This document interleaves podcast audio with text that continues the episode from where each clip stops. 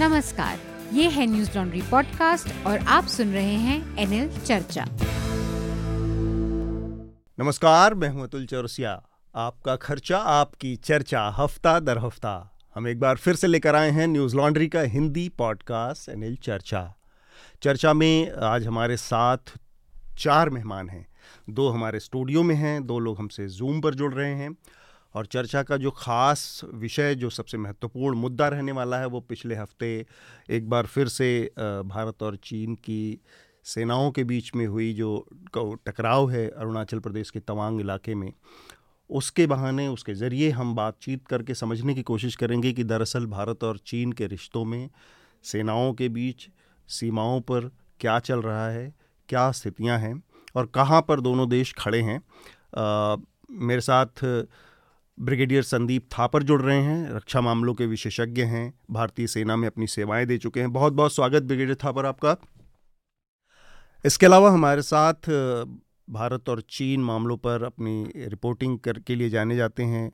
Senior journalist हैं AFP से जुड़े हुए हैं भुवन बग्गा भुवन आपका भी स्वागत है चर्चा में। और स्टूडियो में हमारे दो साथी हमेशा की तरह आनंद वर्धन हमारे कॉलमिस्ट आनंद आपका भी स्वागत। और सबसे आखिरी में मैं अपने साथी हृदय जोशी का परिचय करवाना चाहता हूँ। हृदय आपका भी स्वागत है। सब लोग जानते हैं हृदय ने पर्यावरण मामलों पर इनकी रिपोर्टिंग आप लोग देखते सुनते रहते हैं। हाल फ़िलहाल में इनकी एक डॉक्यूमेंट्री न्यूज़ लॉन्ड्री पर आई है सिलिकोसिस से जुड़ी। काफ़ी विस्तार से काफ़ी डीप में गहराई में जाकर इस पूरी समस्या को खोजने की और उसको समझने की कोशिश करती है तो वो भी आप देख सकते हैं न्यूज़ लॉन्ड्री पर। जो विषय हैं, इस हफ़्ते कई सारी सुर्खियाँ हैं, मैं उन पर जाऊँ। उससे पहले एक दो छोटे छोटे अनाउंसमेंट हैं जो मैं पहले कर दूँ अपने दर्शकों के लिए, हमारे श्रोताओं के लिए। कश्मीर की कहानी, जो कि हमारा एक ग्राफिक नावल है कॉमिक बुक के स्टाइल में, वो उपलब्ध है हमारे मर्चेंडाइज कैटेगरी में तो आप वहाँ से जाकर इस कॉमिक बुक को ख़रीद सकते हैं। इसके अलावा एक और, जो जानकारी है आप लोगों के लिए, क्रिसमस का समय आ गया है तो न्यूज़ लॉन्ड्री के मर्चेंडाइज सेक्शन में कई सारे उपहार, कई सारे योजनाएँ हैं, जो कि, जिनको आप उपल हासिल कर सकते हैं। सत्रह तारीख से लेकर सत्रह दिसंबर से छः जनवरी के बीच में ये ऑफ़र जारी रहेंगे। तो आप न्यूज़ लॉन्ड्री के हमारे मर्चेंडाइज सेक्शन में जाकर इन चीज़ों को देख सकते हैं। तो जो सुर्खियाँ हैं, मैं जल्दी जल्दी उनका ज़िक्र कर दूँ और उसके बाद फिर हम चर्चा को अपने शुरू करेंगे। एक बार फिर से लोकसभा में सरकार ने केंद्रीय कानून मंत्री किरण रिजिजू ने एनजेएसी के तरह की कोई नई व्यवस्था लाने का ज़िक्र किया है। ये जो वो व्यवस्था है, जो कोलेजियम सिस्टम जो है, जो हायर जुडिशरी है जो उच्च हमारे न्यायपालिका है उसमें जजों की नियुक्ति से संबंधित जो मसला है उस पर उसमें सुधार की उसमें बदलाव की बात करती है। तो ये मसला एक बार फिर से गर्माता हुआ दिख रहा है। आ, दिल्ली के द्वारका इलाके में एक सत्रह साल की बच्ची के ऊपर एसिड अटैक की घटना सामने आई तीन दिन पहले। सारे आरोपी पकड़े जा चुके हैं। अब एक बार फिर से ये बहस जन्म ले चुकी है कि आखिर में जब बैन है सुप्रीम कोर्ट का कि बाज़ार में एसिड नहीं मिलेगा, तब कैसे मिल रही है एसिड और कैसे लोग खरीद पा रहे हैं? इस मामले में सामने आया कि ऑनलाइन खरीदी गई थी एसिड। सीपीजे एक संस्था है जो कि committee to protect journalism journalist. इसकी एक रिपोर्ट के मुताबिक भारत में सात जर्नलिस्ट को जेल में रखा गया है सात पत्रकारों को जेल में रखा गया इसके अलावा करीब तीन सौ तिरसठ three hundred sixty three journalist were behind bar as of December एक ये पूरे दुनिया का आंकड़ा है। तो पूरी दुनिया में ही पत्रकारिता के हालात कोई बहुत अच्छे नज़र नहीं आ रहे हैं। मुंबई के पूर्व पुलिस कमिश्नर परमबीर सिंह थे। उन्होंने आ, एक सुपरस्टार एंकर हैं हमारे टेलीविज़न चैनलों की दुनिया के अर्नब गोस्वामी। उनके खिलाफ एक मानहानि का केस दायर किया था। अब उन्होंने अपना ये डिफेमेशन सूट वापस ले लिया है परमवीर सिंह ने। किन परिस्थितियों में लिया, क्या इसके पीछे घटनाएँ हुई हैं, उसके बारे में समय रहा तो हम थोड़ा सा देखने की कोशिश करेंगे। और जैसा कि इस हफ़्ते की हमारी चर्चा का मुख्य बिंदु है, भारत और चीन के बीच अरुणाचल प्रदेश के तवांग इलाके में हुई घटना, जिसमें दोनों तरफ़ के कुछ सैनिकों के घायल होने की बात कही जा रही है। रक्षा मंत्री गृह राजनाथ सिंह ने लोकसभा में बयान दिया कि चीनी सैनिकों ने एक तरफा यूनिलेटरली जो सीमा निर्धारित है, जो दोनों देशों के बीच समझौते की रेखा है, उसको बदलने की कोशिश की और भारतीय सेना ने उसका करारा जवाब दिया। और फिर दोनों सेनाओं के बीच जो तय प्रक्रियाएँ हैं, फ्लैग मीट, फ्लैग मीटिंग के ज़रिए उसको सुलझाया गया। अभी तक के हालात के बारे में और आगे हम बात करेंगे। फ़िलहाल वहाँ पर स्टेटस को बना हुआ है। बिल्किस बानो का जो केस था जिसके ग्यारह आरोपियों को रिहा कर दिया गया था गुजरात के चुनावों से पहले, उस मामले में सुप्रीम कोर्ट में याचिका दायर की गई थी इसको पुनर्विचार के लिए, इस फैसले पर, और इस फैसले पर जो पुनर्विचार के लिए जो दायर किया गया था, इसमें एक जज थी इस, जिस बेंच को सौंपा गया था, उनका नाम है बेला त्रिवेदी। उन्होंने अपने आप को इससे अलग कर लिया है, इस मामले से। बेला त्रिवेदी ने, बेला त्रिवेदी इस इससे अलग होने के पीछे उन्होंने एक वजह बताई है। साल 2004 से 2006 के बीच में बेला त्रिवेदी गुजरात सरकार की लॉ सेक्रेटरी रही हैं। तो इससे एक तरह के हितों का टकराव यानी कॉन्फ्लिक्ट ऑफ़ इंटरेस्ट पैदा हो सकता था, जिससे बचने के लिए उन्होंने अपने को इस केस से अलग कर लिया है। इसके अलावा लोकसभा में सरकार ने एक बड़ी चौंकाने वाली जानकारी दी है, जिस पर काफ़ी बातचीत हो रही है। लोकसभा में सरकार ने विपक्ष को बताया है एक एक लिखित सवाल के जवाब में कि उसके पास ऐसा कोई डाटा नहीं है, कोई आंकड़ा नहीं है, जिससे ये पता चल सके कि इन्फोर्समेंट डायरेक्टरेट जो प्रवर्तन निदेशालय है, उसने मनी लॉन्ड्रिंग के मामलों में कितने सांसदों और विधायकों एम एंड एम के खिलाफ केस फ़ाइल किए हैं, चार्जशीट दाखिल की है कन्विक्शन क्या हुआ है? सरकार का कहना है कि उसके पास ईडी के इन कार्रवाइयों से जुड़ी कोई जानकारी नहीं है। कुछ महीने पहले काफ़ी चर्चा में उत्तराखंड का एक मामला रहा, जिसमें वहाँ के एक भारतीय जनता पार्टी के नेता विनोद आर्या के बेटे पुलकित आर्या का नाम आया था। अंकिता भंडारी नाम की एक लड़की के साथ बलात्कार और हत्या के मामले में आरोप लगे थे। उनके पिता विनोद आर्या के खिलाफ अब एक नया आरोप लगा है और सुडमी का आरोप लगा है उनके ऊपर। उनके नए, ये इस मामले में अभी बहुत ज़्यादा जानकारी नहीं आई है तो हम देखेंगे कि ये और क्या मामला है। तो ये थी इस हफ़्ते की सुर्खियाँ। चाइना जो कि हमारे भारत चाइना के रिश्ते हमारे बातचीत का मुख्य बिंदु रहने वाले उससे पहले देश हाँ एक बार क्योंकि यहाँ पर आज शार्दुल नहीं है मैं वो ऐतराज हाँ। करते एक सुर्खी वाली इंडिया से नहीं जुड़ी हुई वो ज़रूर कहते हम्म। कि जो वर्ल्ड कप फुटबॉल का फाइनल कतार में हो रहा है उनके से कतार में कतर में हाँ, हाँ तो वो उसका ज़िक्र आपको ज़रूर करना चाहिए बिल्कुल तो बड़ा मज़ेदार रहा जो दोनों सेमीफाइनल हुए मतलब व्यक्तिगत रूप से मेरे लिए ये था कि मैं शुरू से अर्जेंटीना को सपोर्ट कर रहा था अर्जेंटीना जमाने बाद फाइनल में पहुँच गई है। और सबको ये उम्मीद भी है कि शायद अर्जेंटीना जीत भी जाए। और दूसरी तरफ़ जो टीम है वो फ्रांस है बहुत मज़बूत टीम है। और एक टीम जिसने सबको चौंकाया सबका जो दिल जीता वो थी मोरक्को की टीम वो सेमीफाइनल में फ्रांस से हार गई लेकिन उसने काफ़ी लोगों से की तारीफ़ें बटोरी। एक सुर्खी में भूल गया था जो कि पूरे हफ़्ते बहुत ज़्यादा चर्चा मेरी वो थी, जो टी थ्री टर्मिनल है एयरपोर्ट का, इंटरनेशनल इंदिरा गांधी हवाई अड्डे का, दिल्ली का। वहाँ पर पूरे हफ़्ते ये खबरें आती रही कि लगातार क्योस बना हुआ है, वहाँ अराजकता का आलम है, बहुत भीड़ है क्लियरेंस में तीन तीन घंटे का टाइम लग रहा है। एक एयरलाइन ने अनाउंसमेंट कर दिया कि अगर आपको सही टाइम से और शांति से जहाज़ पे चढ़ जाना है और घर पहुँच जाना है तो साढ़े तीन घंटे पहले चेक इन टाइम उसने तय कर दिया। अब उस पर मीम्स बनने लगे कि अगर साढ़े तीन घंटे पहले यहाँ और फिर एक घंटे की यात्रा हो तो उससे बढ़िया कि बाई रोड आदमी यहाँ से निकल ले और अपना पहुँच जाए। हृदय टी थ्री कई बार बार बार अपनी कई तरह की अव्यवस्थाओं के लिए चर्चा में रहा। जैसे मुझे याद है जब टी थ्री का का उद्घाटन ही हुआ था उसके अगले दो सा, साल भर के अंदर में वो पूरा दो दो फीट तीन तीन फीट पानी के नीचे चला गया था। वहाँ पर वाटर लॉगिंग हो गई थी पहली बरसात में मानसून के। तो इन्वायरमेंटल नज़रिए से भी या फिर इंजीनियरिंग के नज़रिए से भी टी थ्री में बार बार समस्याएँ कुछ ना कुछ आती है और अब ये जो समस्या आ रही है ये किस तरह की समस्या है तो अतुल जब आ, मैं सोच रहा था आपकी बात का जवाब दूँ तो मुझे याद आया कि हमारे प्रधानमंत्री जिस तरह से कहते हैं ना बार बार कि मेरा इस जगह से बहुत पुराना रिश्ता है हम्म। तो टी थ्री से मेरा भी बहुत पुराना रिश्ता है और उसकी वजह यह है कि जब इस इन एयरपोर्ट्स का मॉडर्नाइजेशन हो रहा था प्रफुल्ल पटेल नागरिक उड्डयन मंत्री हुआ करते थे तो उस वक्त मैं सिविल एविएशन कवर कर रहा था हम्म। तो उस वक्त वक्त जो लोग जब जब एयरपोर्ट का विरोध भी बहुत सारे लोग कर रहे थे तो जब एयरपोर्ट का मॉडर्नाइजेशन हो गया, क्योंकि उनका तर्क था कि एयरपोर्ट अथॉरिटी को दिया जाना चाहिए, सरकारी कंपनी को लेकिन प्राइवेट कंपनियों ने इसका मॉडर्नाइजेशन किया तो उन्होंने भी पानी के जमाव वाली बात उठाई। तो किसी और कार्यक्रम में बात करेंगे क्योंकि केवल पर्यावरण का मुद्दा नहीं है मिसमैनेजमेंट का मुद्दा भी है म्यूनिसिपल मिसमैनेजमेंट का मुद्दा भी है जो आर्किटेक्चर है उसकी प्रॉब्लम भी है। और दूसरा वहाँ पर जो अभी मैस हो रहा है उसमें भी बहुत सारी चीज़ें हैं कि हम्म, कोरोना हम्म, के बाद क्या उनके पास पूरा स्टाफ है क्योंकि मैसिव टर्मिनल है मैं इतना घूमा नहीं हूँ दुनिया के एयरपोर्ट्स में बहुत ज़्यादा लेकिन दुनिया के सबसे ज़्यादा एयरपोर्ट्स बड़े एयरपोर्ट्स में टी को गिना जाता है। तो वहाँ जगह की कम नहीं है अव्यवस्था है।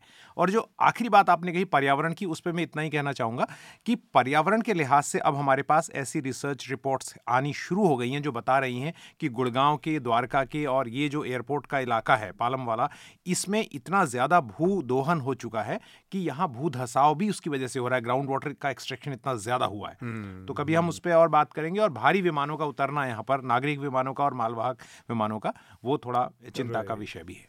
ठीक बात। भुवन आप कुछ जोड़ना चाहेंगे? ये जो टी थ्री की दिक्कत है बार बार एक समस्या रही, केवल ये दिक्कत है कि बहुत ज़्यादा लोगों का वहाँ पर ट्रैफ़िक है या फिर मिसमैनेजमेंट उसमें एयरपोर्ट अथॉरिटी की तरफ़ से नज़र आता है आपको? नो आई थिंक इसमें छोटी सी बात मैं ऐड करना चाहूँगा। इन्होंने ऑलरेडी रेलेवेंट पॉइंट्स बोले हैं कि काफ़ी सारी कंट्रीज़ में अब आप देखेंगे कि वो कंसिडर कर रहे हैं कि एयरपोर्ट्स पे लॉन्ग हॉल के फ्लाइट्स हो थोड़े कम डिस्टेंसेस वाली फ्लाइट्स कम हो जाए उनको किसी तरह से डिसइंसेंटिवाइज करें बिकॉज़ इन्वायरमेंटली अगर आप देखेंगे कि जिस तरह का फ्यूल को सब्सिडीज मिलती है इन्वायरमेंटल कार्बन डाइऑक्साइड कॉन्ट्रीब्यूशन होता है तो हमारे यहाँ पर we should instead be focusing on की ट्रेन का सफ़र ज़्यादा बेटर हो जाए हाँ। क्योंकि गवर्नमेंट कोशिश कर रही है अपनी तरफ़ से या रोड का सफ़र बेटर हो जाए because to take flights for a distance which is like तीन घंटे का चार घंटे का एक घंटे का does not make sense for a country like India which is still जो अभी भी ग्रोथ की स्टेज में है जहाँ पर और काफ़ी चैलेंजेस है और हम क्लाइमेट चेंज को भी फाइट करने की कोशिश कर रहे हैं।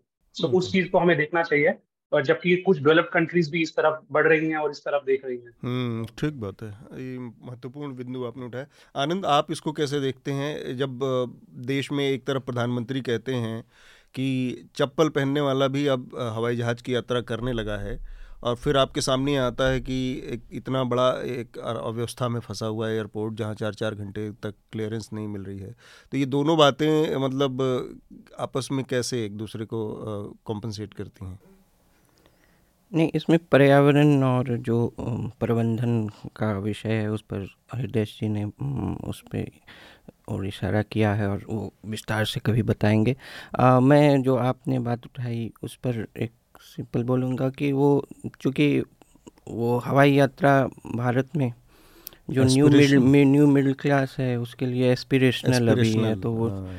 वो जो चप्पल वाला जो वो मेटाफर है हाँ। वो उसी एक और मेरे ख्याल से को टिकट न्यू मिडिल क्लास एक पावरफुल वोटिंग ग्रुप भी है और उसको टारगेट किया जाता है उस मेटाफर से हम्म। तो वो है और वो तो है ही। देखिए भारत में एक मार्स साइकी क्या है कि कोई मतलब इत, कोई भी आप इंफ्रास्ट्रक्चर तैयार कर दें जनसंख्या का इतना प्रेशर है कि वो जो है बस्टिंग एट दैट सीम्स वाली जो है वो व्यवस्था हो जाती है। उसके मैचिंग मैन पावर और भी और भी जो इंफ्रास्ट्रक्चरल इमेजिनेशन जिसको कहते हैं हम्म। वो उस तरह का नहीं उसको मैचअप नहीं कर पाता एक बात और है उसमें कि एक मास साइकी में क्या है आप मेट्रो में ही जाएँ कोई कोई आदमी किसी को देखकर खुश नहीं होता है। लगता है कि ये एक और प्रतिद्वंदी आ गया। कष्ट हो जाता है। हाँ तो एक स्टैंडिंग इवन स्टैंडिंग कैपेसिटी में कि एक और ये मेरा कॉम्पिटिटर है। हर को पैसेंजर एक आपका कॉम्पिटिटर है। आपके स्पेस के लिए खड़े रहने के लिए एयरपोर्ट में ऐसा नहीं है। नहीं अतुल ने मुझसे कहा बाहर डाई क्यों नहीं करते हो? तो मैं ऊँचे ऊँचे देखे कोई बच्चे खड़े हो जाते हैं। वरिष्ठ नागरिकों वाली सीट के बाद ब्रिगेडियर कुछ कहना चाह रहे थे इस मसले पर? मैं पिछले हफ़्ते ही आईजीए से गया था पूर्णा और वापस आया हूँ। आप ही की बातों से वह है कि प्रॉब्लम एंट्री चेक इन और सिक्योरिटी में है। उसके बाद कोई प्रॉब्लम नहीं है। बहुत वो प्लेस जहाँ से हवाई जहाज़ जाके वेट करते हैं हवाई जहाज़ की तो पार्किंग बेस बहुत है। इनको थोड़ा सा उस पर कॉन्सेंट्रेट करना चाहिए कि जो एंट्री के स्ट्रीमलाइन करें और चेक चेक इन पॉइंट्स बनाएँ और सिक्योरिटी का और आप ही ने बोला इतना बड़ा एयरपोर्ट है तो बन सकता है मुझे नहीं समझ आ रहा क्यों नहीं बन सकता स्टाफिंग की। वजह से या स्टाफ मैनेजमेंट की वजह से कुछ प्रॉब्लम है मैं भी बाहर गया हूँ मैंने बहुत एयरपोर्ट देखे हैं मैंने इतना कंजेस्टेड एयरपोर्ट बड़े बड़े न्यूयॉर्क जेएफके में भी गया हूँ इतनी वेटिंग नहीं है और क्योंकि हम्म। हर पचास गज पे एक चेक इन पॉइंट होता है और सिक्योरिटी होता है तो और थोड़ी सी हमें एजुकेटेड भी होना पड़ेगा हम ट्रैवलर्स को आ, सबसे ज़्यादा टाइम वो सिक्योरिटी चेक में आप बेल्ट नहीं उतारेंगे आप वो उनके बोलने के बावजूद आप चीज़ें अपने जेब में ले जाएँगे। चार्जर वो क्या पार बैंक एंड जबकि वो बोलते हैं कि उसमें नहीं तो ऑनलाइन चेक इन हो जाता है तो बड़ा आसानी हो जाती है कई बार। और लोग वहाँ पे जाके फिर चेक इन की कोशिश करते हैं उससे भी बॉटल निक बनता है लेकिन भुवन की बात को मैं एक बार रिपीट करना चाहूँगा हाँ। मुझे बहुत खुशी हुई कि उन्होंने इस बात की ओर ध्यान दिया इन्वायरमेंट जो जो क्लाइमेट चेंज है उसको लेकर ये बहुत बड़ी आजकल बात चल रही है क्योंकि हम्म। जो पोल्यूशन होता है ना कार्बन फुटप्रिंट है वो एयर ट्रेवलर्स का बहुत ज़्यादा है हम्म। और वो क्योंकि ऐसे जगह पे वो इमिशन होते हैं कि वो बहुत ज़्यादा खतरनाक है ऊंचाई पर राइट तो उन्होंने जो बात कही वो ये कह रहे हैं कि यूरोप में इस बात को लेके पूरी एक बात चली कि छोटी ड्राइव के लिए जैसे हमारे ऑफ़िस में कहते हैं ना बजट को कम करने के लिए अगर आपको बारह घंटे की जर्नी है तो फिर फ़्लाइट नहीं देंगे आप ट्रेन से जाइए। वैसे ही वो लोग इंकरेज कर रहे हैं कि छोटी जर्नीज को आप ट्रेन से तय कीजिए। एक तो मास ट्रांसपोर्ट है ज़्यादा लोगों को ट्रेन ले जाएगी और दूसरा उसके इमिशंस इतने नहीं है। तो ये चीज़ को इंडिया में ज़रूर बढ़ाना चाहिए लेकिन अभी देख रहे हैं कि ट्रेन की जो स्थिति है वो भी बहुत खराब हो रही है मतलब, लेकिन मैं तो ट्रेन से चल रहा हूँ। ट्रेनों में जगह नहीं मिलती। और महँगे भी हो रहे हैं जितने भी एक आखिरी सवाल बस मैं और अगर कोई भी इसको जवाब जो देना चाहे आनंद आप भी इसको समझा सकते हैं थोड़ा। बार बार एक इसमें एक एक बहस ये आती है कि ये जो बात हो रही है ये बहुत एलीट एक उसकी बात है कि आप दो परसेंट तीन परसेंट लोगों की बात कर रहे हैं जबकि यहाँ का हिंदुस्तान में अभी जो ज़रूरत है वो है पब्लिक ट्रांसपोर्ट मास ट्रांसपोर्ट जैसे जो रेलवे स्टेशन रेलवे का नेटवर्क है प्लस सड़कों का जो नेटवर्क है, सड़कें टूट फूट जाती हैं तीन तीन साल छः छः महीने, दो दो साल, पाँच पाँच साल, वो नेटवर्क भी ध्वस्त पड़ा रहता है। तो बजाय इसके कि हम तीन चार परसेंट की इस पर, और अनड्यू डिस्कशन होता है, जब एयरपोर्ट की दिक्कत होती है तो हमारे यहाँ हफ़्ते भर टेलीविज़न चैनलों पर भी, जबकि हमारा रेलवे का सिस्टम इतनी हालत ख़राब है टिकट्स नहीं मिलते वेटिंग चलती रहती है डब्बों में बहत्तर की सीट संख्या होती है तीन सौ बहत्तर लोग घुस के जाते हैं एक एक जगह पे भूसे की तरफ़ उन नेटवर्क्स के बारे में बात नहीं होती क्योंकि वो शायद upper class upper middle class और उसके एलीट जो वो है उसको शायद वो इतना पसंद नहीं, नहीं तो आती। वो जैसे कि आ, इसका तो एम्पलीफाई होने का एक कारण है कि जो सोशल मीडिया खासकर ट्विटर का कंज्यूमर ग्रुप्स है हम्म। वो अर्बन मिडिल क्लास ज़्यादा है और जो कंज्यूमर ग्रुप मीडिया का जो खास अंग्रेज़ी मीडिया का भी है वो अर्बन मिडिल क्लास है जी जी तो उसके रोज़मर्रा से जुड़ी समस्या है हम्म। और हाइपर लोकल जो हम्म, बहुत सारे आजकल तो हर तो हर तीसरा आदमी ब्रॉडकास्ट पत्रकार हाँ। और तो आ, तो ये वहाँ ये सारी चीज़ें और ज़्यादा लोकलाइज होंगी और चीज़ें पे चर्चा होगी। जैसे कि एक क्लाइमेट चेंज से जोड़ के एक साउथ चाइना पोस्ट का एक छोटा सा आठ मिनट का डॉक्यूमेंट्री है, उससे लंबा रहता तो मैं देखता भी नहीं। तो वो तो उसमें कलकत्ता के ट्रैम्स पे है जो जो सिर्फ़ अच्छा। दो दो रूट में ट्रैम बच गई हैं और उसको उसके एक कंडक्टर के नज़रिए से दिखाया है जो कि वहाँ उन्नीस सौ छियासी से काम कर रहा है और उससे उसके पहले वाली पीढ़ी उसके पिता भी वहाँ वही काम करते थे तो दो रूट सिर्फ़ बच गया है और उसका कहना है कि ट्रैम जो है जो इसको फ़ेज़ आउट किया जा रहा है और दो रूट बच गया है जबकि ये इन्वायरमेंट फ्रेंडली है हम्म। उसका मानना है और पब्लिक हम्म। ट्रांसपोर्ट की दृष्टि से जबकि वो कंडक्टर है फिर भी वो ये कौन शायद उसे किसी ने बताया होगा या उसमें हम्म। तो और वो क्लाइमेट चेंज से भी इसको जोड़कर समझा रहा था कि ये रहना हाँ वो अपनी नौकरी ही बचाने के लिए लेकिन ये एनवायरमेंटल तर्क भी दे रहा था ठीक बात तो हम अपने मुख्य विषय की तरफ़ बढ़ते हैं। एक बड़ी समस्या के तौर पर सामने आया था तो हमने इस पर थोड़ा बातचीत किया। जो भारत और चीन के सेनाओं के बीच में तवांग इलाके में अरुणाचल प्रदेश में हुआ और जो अब तक जानकारी आई है उसमें सिर्फ़ भारत सरकार की तरफ़ से लोकसभा में जो जानकारी दी गई रक्षा मंत्री की तरफ़ से कि चाइना की तरफ़ से एक ट्रेस पासिंग की कोशिश की गई थी और भारतीय सेनाओं ने उसका काफ़ी मुँहतोड़ जवाब दिया है और उसके बाद से वहाँ पर यथास्थिति कायम हो गई जो पहले थी। आ, हमारे साथ ब्रिगेडियर संदीप थापर हैं। सर गलवान की घटना हुई। गलवान से पहले आ, 2015 की जो घटना थी जिसमें भूटान के इलाके में निर्माण करने की घटनाएँ हुई लगातार।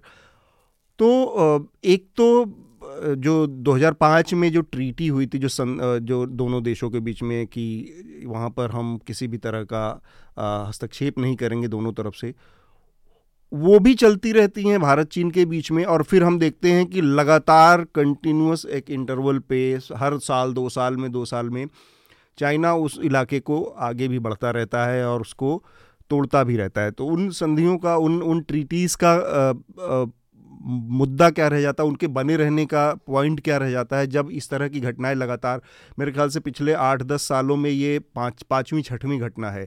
और गलवान की घटना तो इतनी बड़ी हो गई जिसमें भारतीय सैनिकों की जान गई बीस इक्कीस, उसके बाद आप इसको कैसे देख पा रहे हैं? देखिए, कुछ इंपॉर्टेंट चीज़ें जो बेसिक्स हैं, वो समझनी बहुत ज़रूरी हैं। बेसिक आपने पहले एग्रीमेंट की बात की मैं एग्रीमेंट के बारे में बताता हूँ आपकी। उन्नीस सौ तिरानवे की पीस एंड ट्रैंकुलिटी एग्रीमेंट है जो कि सबसे पहले डिसाइड की गई थी कि दोनों देश खुशहाली में रहेंगे पीस एंड ट्रैंकुल रिलेशंस के साथ रहेंगे। उसके बाद उसके बेस पे कॉन्फिडेंस बिल्डिंग मेजर्स उन्नीस सौ और 2005 में दो स्टेज में बनाए गए। कॉन्फिडेंस बिल्डिंग मेजर्स के क्या क्या कार्रवाई होंगी जिससे बॉर्डर पे अब दूसरी बात यह है कि जो एल चाइना के साथ है वेदर इट इज़ लद्दाख या अरुणाचल में, ये डिमांड नहीं है एक्सेप्टेबल नहीं है दोनों देशों को। दोनों की परसेप्शन वेरी करती हैं।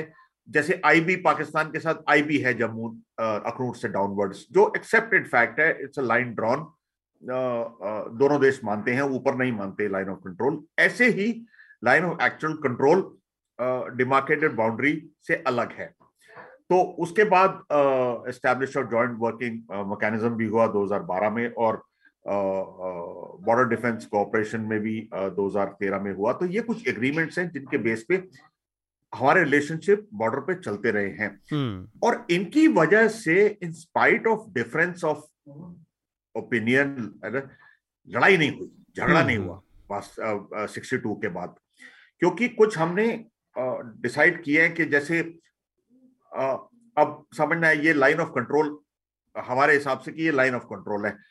हम, हमारा परसेप्शन एक है वो चाइना की तरफ़ है। चाइना की परसेप्शन हमारी तरफ़ है। वो दोनों लाइनें अलग हैं। कहीं पे दो किलोमीटर से लेके पंद्रह किलोमीटर तक फ़र्क है उनमें। चाइना बोलते नहीं हमारा बॉर्डर तो आपके और पीछे है। हम बोलते नहीं हमारा बॉर्डर उधर है। झगड़े इस वजह से नहीं हुए क्योंकि हमारी एग्रीमेंट्स हैं।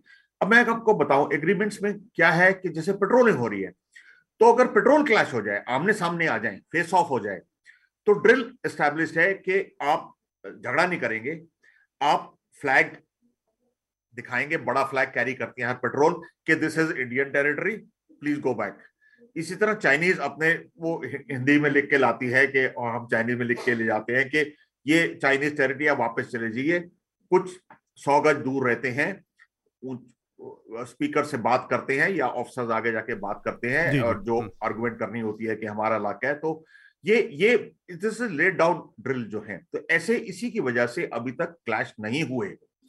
अच्छा इससे आगे बढ़ते हैं। जो अभी जो हुआ है इंसिडेंट ये एक डिस्प्यूटेड एरिया है। ईस्ट में पाँच डिस्प्यूटेड एरिया हैं जो कि जॉइंट वर्किंग ग्रुप में दोनों देश मानते हैं कि डिस्प्यूटेड है। और उन्होंने एंडोर्स किया हुआ है जॉइंट वर्किंग ग्रुप में साइन किया हुआ है। इसमें है नामकायू यांगसे असफिला लोंगजू और सोमदरुचू ये हम्म। पाँच जगह है। इसके अलावा कुछ सेंसिटिव एरिया है जहाँ हम परसेप्शन वेरी करती हैं दोनों के पेट्रोलिंग करते हैं लेकिन हम कन्फ्रंट्रेशन नहीं करते एक दूसरे हम्म। से। उसमें है फेस्टेल वन टू जो अरुणाचल में है दोकाला जो आपने अभी बात की और डिशू। तो यहाँ पर परसेप्शन वेरी करती हैं तो इसलिए लेकिन हम कन्फ्रंटेशन नहीं करते जो हमने दो तीन साल पहले किया था। हम्म। तो वो उसकी उसकी वजह भी अलग से थी। अभी ये है मोटे तौर पे जो सिस्टम है। अब ये जो यंगसे में हुआ है ये पहली बार नहीं हुआ है। अच्छा। ये हर साल होता है। वो क्यों मैं आगे बताऊँगा? ये हर अभी आपको याद होगा थोड़े साल पहले आपने एक वीडियो देखा होगा कुछ सिख सोल्जर्स धक्का मुक्का करते हुए चाइनीज़ को हाँ हाँ। और कुछ चाइनीज़ दीवार गिराते हुए पत्थरों की दीवार ये सब इसी इलाके का है। अच्छा। ये हर साल क्यों होता है इसका भी एक रीजन है। हाँ। अगर आप बिल्कुल आप आप समझा पाए। हाँ, बिल्कुल समझा पाए देखिए ये ये जो इलाका है जैसे मैंने कहा डिस्प्यूटेड है परसेप्शन वेरी 2009 तक इस जगह पर हमारी कोई डिप्लॉयमेंट नहीं होती। अच्छा एक और मोटी तौर पे आप तो समझना पड़ेगा कि एलएसी पे क्योंकि हमारा इंफ्रास्ट्रक्चर थोड़ा सा वीक है हमारी रोड्स नहीं है वहाँ तक पहुँच रही रोड हेड से हमें बारह बारह घंटे चढ़ाई करनी पड़ती है पहुँचना पड़ता है। तो हमारी जो स्ट्रेटजी है हमारी फॉरवर्ड डिप्लॉयमेंट है। हम बिल्कुल बॉर्डर के पास जाके जहाँ बैठ सकते हैं बैठ जाते हैं। चाइनीज़ नहीं बैठते। चाइनीज़ की सड़कें और इंफ्रास्ट्रक्चर काफ़ी हमसे काफ़ी वेल डेवलप है। अच्छा। हम। कैचअप कर रहे हैं। काफ़ी वेल डेवलप है तो वो पीछे रहते हैं हम्म। वो एलएसी के ऊपर आके हर जगह पे नहीं बैठते लेकिन उन्होंने क्या किया है उन्होंने अपने satellite intelligence systems early warning system लगाए हुए हैं जिससे उनको पता चल जाता है कि हम कहा अगर एंट्री कर रहे हैं पेट्रोलिंग कर रहे हैं तो वो हम्म। उनकी रिएक्शन फास्ट है हम्म। वो आके हमको कन्फ्रंट कन्फ्रंट करते हैं तो ये भी मोटे तौर पे समझना चाहिए अब खास यंगसे पे आते हैं कि 2009 तक हमने यहाँ कोई डिप्लॉयमेंट नहीं थी इस पर्टिकुलर जगह पे। अच्छा। चाइनीज़ की परसेप्शन ऑफ़ देयर एलएससी यहाँ से पीछे है। हम्म। इस स्पॉट से तीन चार किलोमीटर पीछे है और 2009 से पहले वो आते थे वहाँ पर। वो आके अपना पेट्रोलिंग जैसे मैंने बोला पेट्रोलिंग पॉइंट होता है वो आके अपना टेल्टेन साइंस छोड़ जाते हैं। हमने भी हम भी मैं भी जब चाइनीज़ बॉर्डर पे निकलता हमारे telltale signs cigarette packet Milkmaid के टेन्स और वो खाते थे कि ये हम यहाँ आए थे लीवर हम्म। हेयर वैसे ही वो करते थे। 2009-10 में डिसाइड किया गया कि नहीं यहाँ से हम डिप्लॉय करेंगे।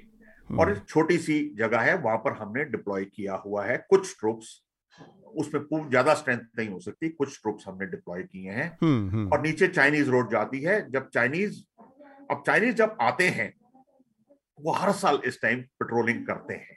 अच्छा। वो आते हैं इस जगह। हर साल कुछ ना कुछ धक्का मुक्की होती है। कई बार बढ़ जाती है जैसे इस हम्म। बार बढ़ गई है या जैसे मैंने बताया सिख सोल्जर्स की पुरानी वो बढ़ जाती है। कई बार बातचीत से माना जाता है अच्छा नहीं हम नहीं हमारा है इलाका नहीं वो चले जाते हैं। कई बार उन्होंने वो हमने एक दीवार बनाई हुई है पत्थरों की वो तोड़ जाते हैं। अच्छा। वो हम फिर से उसको पत्थर उठा के रिकंस्ट्रक्ट कर देते हैं। हम्म।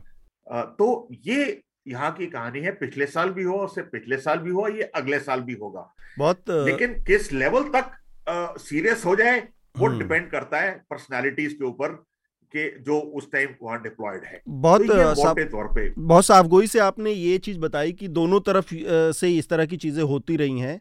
मैं भुवन से थोड़ा समझना चाहूँगा कि ये जो पूरी घटना हुई और जिस तरह से क्या ऐसा हम मान सकते हैं कि जो चाइना के नज़रिए से भारत की रणनीतियाँ रही हैं वो थोड़ी कमज़ोर रहती हैं या उनमें बहुत ज़्यादा सुधार क्योंकि हम एक्सपर्ट्स के की भी कुछ ओपिनियंस और ऑपेड्स जो पढ़ रहे हैं इस, इस बीच में ऐसा लगता है कि रणनीतिक रूप से चाइना को एक तरह का एडवांटेज है एक बढ़त मिली हुई है जो ये बॉर्डर स्कम्सेस हो रहे हैं उससे। वो उसका इस्तेमाल इस तरह से कर रहा है बढ़त हासिल करने के लिए कि इन लॉन्गर टर्म जब आगे कोई स्थिति बनेगी जहाँ पर डील होगी तब उसके पास बहुत सारा कुछ हासिल करने के लिए होगा बनस्बत भारत के। थोड़ा सा इसको समझा पाए भुवन अगर। और हृदय आप कुछ और जोड़ना चाह रहे हैं क्या मैं, इसमें? मैं उसके बाद दोनों ही मेहमानों से पूछूँगा लेकिन अभी पहले जो आपका सवाल है एक एक करके डील करते हैं जी। सो जैसे ब्रिगेडियर ने बताया I think he made lot of relevant points काफ़ी सारे उन्होंने सही बातें इसमें समझाई बट इसमें मैं ऐड करूँगा एक दो पॉइंट्स और कि infrastructure wise as he said China हमसे काफ़ी आगे बॉर्डर पे इंफ्रास्ट्रक्चर वाइज काफ़ी आगे है। एंड वो अभी की बात नहीं है, पिछले दो तीन डेकेड्स में व्हेन इंडिया इतना अटेंशन नहीं दे पा रहा था for domestic reason for economic reason China built a lot of it दूसरा पॉइंट इसके अंदर में ये है कि उस साइड की geography and he will be will be able to to this कि उस साइड की जोग्राफी रिलेटिवली इजियर है कंस्ट्रक्शन करने के लिए compare to the Indian side तो इंडिया के तरफ़ में रोड्स वगैरह बिल्ड करना मच मोर डिफ़िकल्ट है. मतलब एक्सपेंसिव भी है और ज़्यादा डिफ़िकल्ट भी है क्योंकि ज्योग्राफी ज़्यादा टफ है टेरेन ज़्यादा टफ है. और इस वजह से चाइना को ट्रेडिशनली पिछले दो तीन डेकेट्स में बढ़त है. Obviously it is much easier वहाँ के ट्रूप्स को आने के लिए. सो so, एक रीजन हम पिछले कुछ टाइम में ये कन्फ्रंटेशन के बारे में ज़्यादा इसलिए भी सुन रहे हैं क्योंकि पिछले दस बारह पंद्रह साल में पाँच सात साल में इंडिया ने जो अपना बॉर्डर इंफ्रास्ट्रक्चर का पेस है जो कि अभी भी काफ़ी पीछे है चाइना से बनाने का पेस काफ़ी ज़्यादा तेज कर दिया है। सो so, जो गैप पहले अगर पाँच परसेंट की रेट से बढ़ रहा था मतलब कम हो रहा था वो अब पंद्रह परसेंट के रेट से कम हो रहा है। So India kind of building faster so उसकी वजह से कन्फ्रंटेशन थोड़ा ज़्यादा हो रहा है hmm. कि दोनों का फेस ऑफ़ थोड़ा ज़्यादा हो रहा है। एक वो रीजन है और दूसरा रीजन उसका एक ये भी है कि चाइना का perception towards India has change और इज़ चेंजिंग फास्ट जो चाइना का परसेप्शन अर्ली टू थाउज़ेंड में था इंडिया को लेकर, वो अब 2020 के आसपास में आकर थोड़ा बदल गया है। Because India has also started taking much more serious approach जब तक उनका एंगेजमेंट है जियो पोलिटिकल एंगेजमेंट है यूएस के ज़्यादा क्लोज है इंडिया अब रिलेटिवली चाइना चाइना ने इंडिया के आसपास में काफ़ी इन्वेस्टमेंट्स करके इंडिया को सर्कल करने की कोशिश करी है। सो इंडिया इकोनॉमिकली थोड़ा सा अगर मज़बूत हुआ है जैसे पिछले 10-15 साल के अंदर में सो इंडिया स्ट्रेटेजिकली भी अपने आप को एंगेजमेंट में बढ़ाने की कोशिश कर रहा है। सो चाइना का रवैया उस हिसाब से भी इंडिया की तरफ़ थोड़ा बदला है। हम्म। और एक मैं इसमें पॉइंट और ऐड करना चाहूँगा जो हमें हमेशा देखना चाहिए जब हम चाइना की बात कर रहे हैं चाइना के एक्शन की बात कर रहे हैं इंडिया की तरफ़ चाइना काफ़ी बार अपने जो एक्शंस लेता है इंडिया की तरफ़ a lot of it also shows you what's happening domestically China के अंदर में। उसको भी हमें मिस नहीं करना चाहिए। आई मीन जैसे ब्रिगेडियर बता रहे थे कि हाँ ये एनुअल चीज़ है बट गलवान जैसे 2020 में हुआ ये गलवान के अंदर में हुआ तो उसकी उसको बढ़ने का एक रीजन ये भी है कि चाइना के अंदर में जो इस समय प्रेसिडेंट है उनके शी जिनपिंग डोमेस्टिकली भी वो मतलब domestic politics can be taken out of out of this entire thing domestically भी उनको काफ़ी प्रेशर है। उन्होंने ताइवान पे अपना कब्जा वापस करने की बात करी है। उनके साउथ चाइना सी में काफ़ी सारे डिस्प्यूट्स हैं। So India should be kind of extra cautious इस टाइम पे इस समय ज़्यादा सचेत रहना की ज़रूरत है इंडिया को क्योंकि इंडिया का बॉर्डर और इंडिया में भी an easy target if if China wants to kind of divert attention और डू समथिंग डोमेस्टिकली क्योंकि डोमेस्टिकली अगर आप पिछले कुछ हफ्तों की रिपोर्ट्स देखेंगे तो काफ़ी जगहों पर प्रोटेस्ट हुए हैं काफ़ी जगहों पर चाइना के अंदर में नागरिक नाखुश दिखे हैं which is very rare for a communist communist government और अ कम्युनिस्ट कंट्री के अंदर में काफ़ी रेयर बात है। तो उन सब चीज़ों को हमें एक साथ देखना पड़ेगा। Mix of economics geopolitics and also politics इसमें मैं एक बात जोड़ना चाह रहा था कि जब सड़कों की हम बात करते हैं ना तो एक नो कंट्री कोई भी देश चाइना जैसे एक पड़ोसी देश को इग्नोर नहीं कर सकता है जो एक एक्सपेंशनिस्ट पावर है राइट हम्म। तो सड़कों का होना बहुत ज़रूरी है लेकिन पिछले कुछ वक्त में हमने बहुत क्लोजली देखा और मैं बहुत ज़िम्मेदारी के साथ कह रहा हूँ कि गैर ज़रूरी चौड़ी सड़कों के नाम पे पहाड़ में जो तोड़फोड़ हो रहा है और सस्टेनेबल सड़कें जो हमें सीमावर्ती इलाकों तक ले जाएँ उनको बनाने के बजाय एक पूरा ग्रुप है जिसको ना को ना वो डिफेंस एक्सपर्ट्स को सुनता है ब्रिगेडियर थापर टाइप लोगों को ना वो उन लोगों को सुनता है जो पर्यावरण की बात करते हैं। सस्टेनेबल रोड्स जब इन्वायरमेंट में केदारनाथ हुआ था तो हमने देखा उस वक्त सारा पहाड़ केविन हो गया था। सस्टेनेबल हम्म। रोड्स जो हैं वो बहुत ज़रूरी है और वो अच्छी खासी चौड़ाई वाली बन सकती हैं। लेकिन फोर लेन हाईवेज बनाने का जो हमारा चलन है पहाड़ों में। तो ब्रिगेडियर आपसे और भुवन आपसे, दोनों से मेरा ये सवाल है कि चाइना के इतने इंटरेस्ट हैं इंडिया में, चाहे वो सोलर पैनल के लिए या मॉड्यूल के लिए बेचने का, कच्चा माल बेचने का हो, चाहे दवाइयाँ हो, चाहे कुंडापल्ली में लकड़ी के खिलौने हों, वो सब चाइना से ही आ जाते हैं, जो ट्रेडिशनल क्राफ्ट है, लक्ष्मी और गणेश की मूर्तियाँ भी। फिर चाइना को क्या ये क्या ये सूट करता है? शी जिनपिंग की पॉलिटिक्स को अगर किनारे रख दें बार बार इस तरह से भारत के साथ, अगर मैं कह सकूँ, अगर पार्लियामेंट्री शब्द है, पंगा लेना। देखिए शी जिनपिंग जब आए थे तो उन्होंने अपना एक vision twenty fifty, twenty forty twenty fifty का विजन लेड किया था कि चाइना को to regain the past glory ना पास्ट ग्लोरी में सबसे पहले उन्होंने करेक्टली डिसाइड किया कि to be a super power to be a big military power आपको सबसे पहले अपनी इकोनॉमिक डेवलपमेंट करनी है। और उन्होंने पंद्रह पिछले पंद्रह बीस साल में चाइना ने बहुत इकोनॉमिक डेवलपमेंट की है। हम्म। इतना कि इस टाइम वो नंबर वन वर्ल्ड में होंगे। इकोनॉमिक पावर हाउस में जहाँ भी जाएँ आप कुछ भी खरीदें उसमें चाइनीज़ पार्ट ज़रूर होता है। फ़ोन ले लें या कैमरा ले लें या जो भी ले लें उसमें चाइनीज़ पार्ट भी होता है। इसको करके इकोनॉमिक पावर बन के उन्होंने अपनी मिलिट्री पावर को एक्सपेंड किया प्रोग्रेस किया नए वेपन ट्रेनिंग अपनी आइडियोलॉजी बदली और अपने टैक्टिक्स बदले। उनका एम था कि हम जो सबसे पहले अपने जो नेबर्स हैं, उनको डोमिनेट करने की हैसियत रखें, ताकत रखें और उन्होंने सबको डोमिनेट कर लिया है। एक सिर्फ़ हिंदुस्तान ऐसा बचा है जो उनके आगे घुटने टेकने से आ, मना कर रहा है क्योंकि हम भी एक मेजर पावर हैं। तो अब इन दोनों चीज़ों को इकट्ठे देखिए कि इकोनॉमिकली हिंदुस्तान को भी चाइना के सामान की ज़रूरत है चाइना को भी इंडियन मार्केट्स की ज़रूरत है सब नंबर टू बड़ी मार्केट है वर्ल्ड में पॉपुलेशन के हिसाब से। तो वो तो साथ चलता रहता है कोविड के टाइम भी चला लड़ाई के टाइम डोकलम के टाइम पे चलता रहा। वो एक फैक्ट है वो अभी भी आप देखें जैसे रशिया के साथ रशिया लड़ाई कर रहा है यूक्रेन लेकिन economic policy for western nations अलग है। इंडिया के साथ हमारा चल रहा है चाइना के साथ चल रहा है चाइना का रशिया के साथ चल रहा है। तो ये फैक्ट्स है even Europe is buying gas from oil from Russia तो इकोनॉमिक और मिलिट्री uh, को एक तरीके से सेग्रीगेट कर दिया गया है कि one can coexist without the other तो उनको डोमिनेट करना है हमें हम डोमिनेट नहीं हो रहे हम घुटने नहीं टेक रहे तो वो प्रेशर डालते रहेंगे जैसे पहले भुवन ने बोला शायद कि वो कोशिश करते रहेंगे कि हमको डोमिनेट करना हमको पुश करना एज करना वो चलता रहेगा। साथ में इकोनॉमिक ट्रेड भी चलती रहेगी। उसके ऊपर आज आप इतनी बिलियन कितने अस्सी कितने बिलियन डॉलर की ट्रेड है 83 बिलियन आप हाँ। एक एक एक टाइम में बंद नहीं कर सकते। उसको टाइम लगेगा। So you cannot wish it away के ट्रेड बंद कर दें और आप वो नहीं हो सकता। है तो दोनों देशों को चाहिए वो चलती रहेगी। साथ में वो डराते धमकाते भी रहेंगे। इसके खिलाफ हमें क्या करना चाहिए? हम बाद में थोड़ा डिस्कस करेंगे। भुवन? जी इसमें मैं आपका बस ये ऐड करना चाहूँगा दो चीज़ें।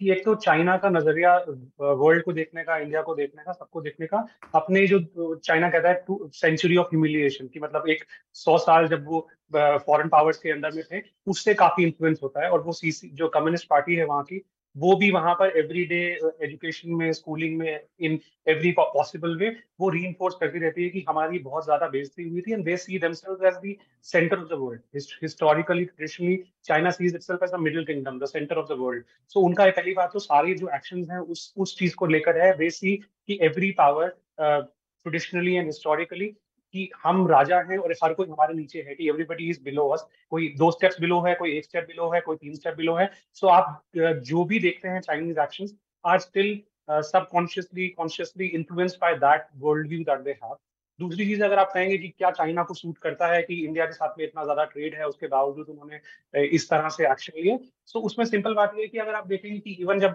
49 में और मतलब अर्ली फिफ्टीज में बहुत दोनों कंट्रीज़ नई नई आज़ादी मिली थी। दोनों कंट्रीज़ मतलब इंडिया के जो प्राइम मिनिस्टर थे उस समय में he wanted cordial and good relations with China तो तो और दोनों की इकोनॉमी भी लगभग बराबर थी। इनफैक्ट इंडिया हैड बेटर थी थोड़ा चाइना से उस समय में। तो उस समय में भी चाइना ने अपना जो एक्शन लिए 1962 में लिए, जो उस समय में एक्शन हुए बॉर्डर पे एक्शन हुए तो Chinese action still influenced by their view कि हम सेंट्रल पावर हैं और हमारे जो कोर इंटरेस्ट हैं, उनके सामने कुछ और नहीं आता। मतलब अगर आप किसी और पावर की तरह सोचते, जैसे इंडिया नई न्यू आज़ाद, नई आज़ादी मिली अभी अभी इंडिया वो इंडिया का सोचना था कि इंडिया की सोचते कि हम अपने नेबर जो सबसे बड़ा नेबर है, उससे अच्छा बना के रखेंगे, हमारा काम सही कंफर्टेबल रहेगा या इस तरह का व्यू लेके चल रहे थे so they never kept to that view and आप देखेंगे नॉट जस्ट इंडिया आज के टाइम पर साउथ चाइना सी में देखेंगे आप, या फिर आप उनके डिस्प्यूट जापान के साथ में देखेंगे, या कहीं पर भी देखेंगे they always focused on changing the facts on the ground जैसे आपने अभी थोड़ी देर पहले मुझसे पूछा था कि चाइना बॉर्डर पे ऐसे एक्शन ले रहा है जमीनी स्थिति बदलने की कोशिश करता है। So they always maintain that कि अगर हम अभी जमीनी स्थिति बदल देंगे जैसे साउथ चाइना सी में उन्होंने आइलैंड्स बना दिए कुछ आर्टिफिशियल अब द पॉइंट इज़ आज नहीं तो पाँच साल बाद नहीं तो दस साल बाद जब नेगोशिएशन टेबल पे कोई पहुंचेगा चाहे वॉर के बाद पहुँचे चाहे वॉर के पहले पहुँचे चाहे किसी भी कारण से पहुँचे वो कह सकते हैं कि ये जगह तो हमारे पास ऑलरेडी है hmm. इसको हम कैसे छोड़ देंगे? तो आप बताइए आपके पास तो है नहीं तो हम नेगोशिएट किस चीज़ पे कर रहे हैं? तो वो चीज़ वो चीज़ हमेशा रहेगी in terms of how Chinese act and इसमें last point I would add about India I mean India की इंपॉर्टेंस के हिसाब से मैं बोलूँगा कि दो एस्पेक्ट्स इसमें और हमें देखने की ज़रूरत है जब हम चाइना की बात करते हैं इंडिया के इंडिया की तरफ़ उनके एक्शन की बात करते हैं हम्म। कि China sees India as much weaker and much smaller compare to मतलब चाइना के कंपैरिजन में चाइना देखता है कि इंडिया अभी बहुत कमज़ोर है बट चाइना ये भी देखता है कि अगर इंडिया इसी ट्रैजेक्टरी पे रहा 10, 15, 20, 25, 30 साल बाद depending on how our economy grows आज जियो पोलिटिकल फुटप्रिंट हमारा बढ़ेगा हमारा इन्फ्लुएंस बढ़ेगा। सो so, अभी ऑलरेडी मैसेज देने का फ़ायदा है चाइना को कि इंडिया को अभी ऑलरेडी मैसेज दिखा दे कि who is the big bully और और big person on the in the region so उससे वो बाकी छोटी पावर्स जो है आसपास में नेपाल है बांग्लादेश है श्रीलंका है जो कि ट्रेडिशनली इंडिया पर रिलाई करे हैं फॉर देयर इकोनॉमिक नीड्स और फॉर देयर जियो नीड्स वो देखें कि भाई इंडिया अगर अपने आप को चाइना से नहीं बचा सकता या प्रॉपरली नहीं मैनेज कर सकता तो हम हम हमें बेसिकली इंडिया पे पूरी तरह से निर्भर होने की ज़रूरत नहीं है।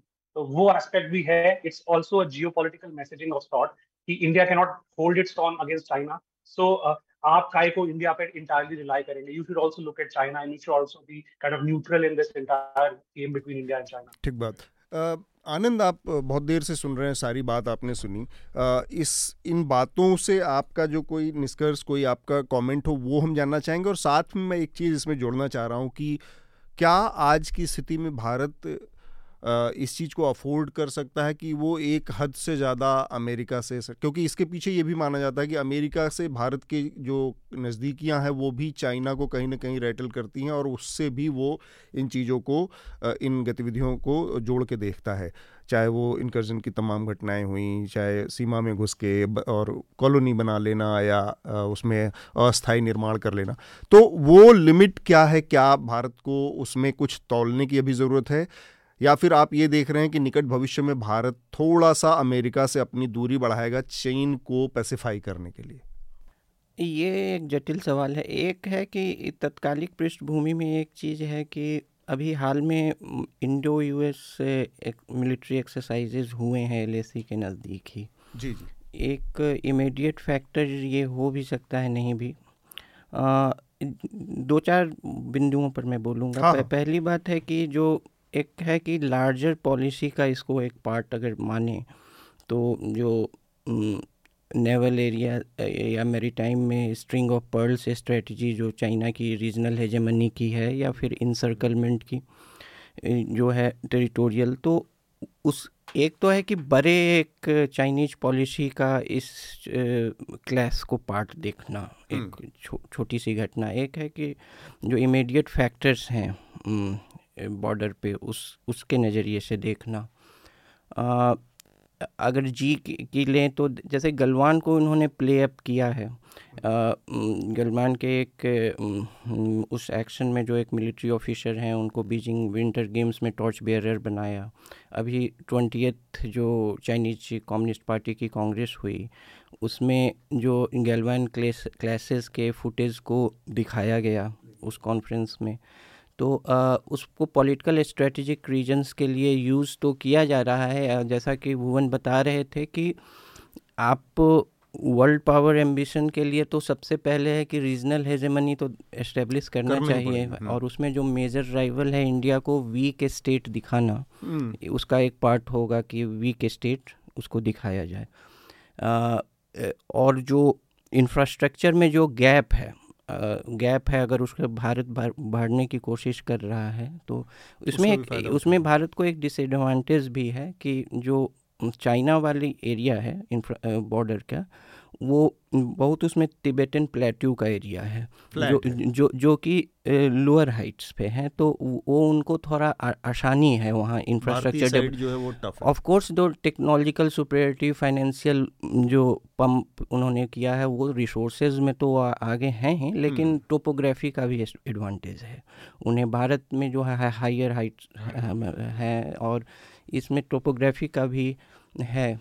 तीसरी चीज़ है कि जो एक तरफ़ तो इंगेजमेंट जो टॉक्स का जो इंगेजमेंट है कह रहे हैं कि डिसंगेज करेंगे वगैरह ये सब और 2005 का अगर जो पॉलिटिकल पैरामीटर्स का जो बना गाइडलाइंस बना लेकिन उसमें चाइना कभी सीरियस दिखा नहीं। मेन है कि वो जो मिलिट्री प्रोजेक्शन पावर प्रोजेक्शन के लिए वो सूट उनके लिए गाइडलाइंस नहीं करेगा। हम्म।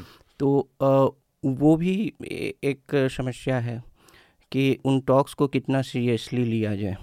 ये भी है एक चीज़ इसमें और भी है कि जो चाइनीज़ जैसे बहुत लोग इसको पेंडेमिक के समय जो भारत पे प्रेशर बनाने के लिए गैलवैन का यूज़ हाँ। कर रहे हैं ये कर रहे हैं तो स्ट्रेटजिक रीजन्स के लिए और लेकिन ये भी तो है कि जैसा कि ब्रिगेडियर बता रहे थे कि कोई कॉन्सेंसस से एलएसी नहीं है। हम्म। सबके अपने पर, अपने अपने परसेप्शंस हैं कि ये है वो है। और जो टॉक्स हुए हैं उसमें कई बफर जोन छूट गए हैं। अच्छा। जिस जिसमें क्लैरिटी नहीं है कि यहाँ पे ट्रोलिंग राइट्स किसकी बनती है। का, काफ़ी बफर जोन्स भी हैं कि यहाँ तक तो मान लीजिए परसेप्शन और वो बफर जोन्स में भी जो है क्लासेस की संभावना बढ़ती हैं।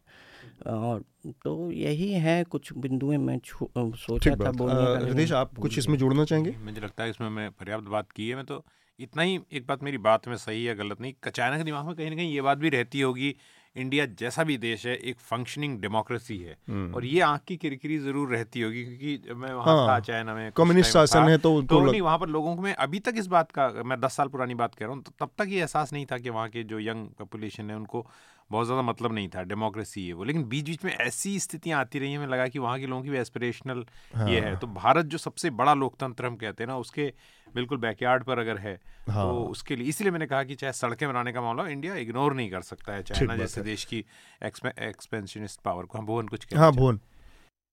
अभी आपने जो लास्ट पॉइंट बोला उसी में मैं एक एक या दो लाइन ऐड करना चाहूँगा कि चाइना और बिकॉज़ इंडिया डेमोक्रेसी है उसकी वजह से पूरा वर्ल्ड मतलब अगर इंडिया डेमोक्रेसी ना होता या इंडिया जिस पॉलिटिक्स जियो पॉलिटिकल स्टेट में है वैसा ना होता तो पूरा वर्ल्ड चाइना को डिक्टेटरशिप डिक्टेटरशिप करता रहता है। एक रीजन वो भी है कि चाइना के एकदम बाजू में इंडिया है जिसको वर्ल्ड देखता है एज एन एग्ज़ाम्पल की इतना बड़ा देश जिसमें एक पॉइंट तीन एक पॉइंट चार बिलियन लोग हैं डेमोक्रेसी और जेल उसके अंदर में भी डेमोक्रेसी वर्क कर सकती है। यू डोंट ऑलवेज हैव कि सब सब जगह कैमरा लगा दीजिए सब जगह पर लोगों को बंद कर दीजिए। वो चीज़ किए बिना वो चीज़ किए बिना भी डेमोक्रेसी चल सकती है। वो भी तब जबकि देश के अंदर में अभी भी रिसोर्सेज की कमी है लोग अभी भी डेवलपिंग कंट्री है लोगों को अभी भी बेसिक सुविधाओं की अभाव है या जरूरतें हैं। उसके बावजूद हमने सत्तर पिछहत्तर सालों में जो प्रोग्रेस करी है उस तरीके से देखा जाए तो चाइना के लिए obviously it's it's an it's an issue जो कि रहेगा। मतलब उनके बैक ऑफ़ द माइंड हमेशा रहेगा कि हर कोई हमें इंडिया से कंपेयर कर रहा है और इंडिया से कंपेयर करके हमें कहता है कि देखिए आप इस तरह से हैं और वो इस तरह से हाँ। ठीक आखिरी में कमेंट इस पर ब्रिगेडियर थापर कर लेना चाहूँगा और उसके बाद इनको मैं आ, इस कार्यक्रम से जाने की इजाज़त भी दूँगा क्योंकि इसी विषय पर बात करने के लिए हमारे साथ जुड़े थे। देखिए मैंने बोला था पहले कि मैं इनमें बताऊँगा कि क्या करना चाहिए हमें। जी. एक तो दो चीज़ें हमें बहुत ज़रूरी है चाइना के खिलाफ। एक हमें we should bide our time अपना टाइम लें अपनी इकोनॉमिक और मिलिट्री स्ट्रेंथ को बढ़ाएँ। दस साल पंद्रह साल बीस साल जबकि हम पैरिटी पे आ जाएँ बराबरी में आ जाएँ फिर हम अपनी आँखें दिखाने के लायक रहेंगे। एक ये चीज़ है। दूसरा जो एलएसी पे हो रहा है ये तो जैसे मैंने बोला ये होता रहेगा। हमें कुछ पिन प्रिक्स ढूँढने हैं चाइना को हिट बैक करने के लिए। तो, और वो है वो लैंड पे नहीं है वो पानी में है नेव सी पे है। जो उनकी लाइन ऑफ़ कम्युनिकेशन और जो through the sea line of communication है वो लंबी है तेल उनका यहाँ से आता है।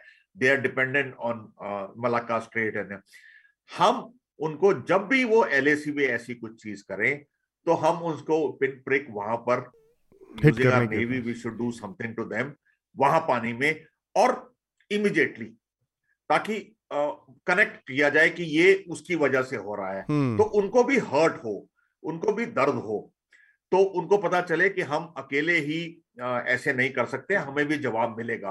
तो ये जब तक ये हमें तब तक करना चाहिए जब तक कि हमें इकोनॉमिक और इकोनॉमिकली और मिलिटरली उनके बराबर नहीं आ जाते जिसमें लगेंगे पंद्रह बीस साल या ज़्यादा भी लग सकते हैं।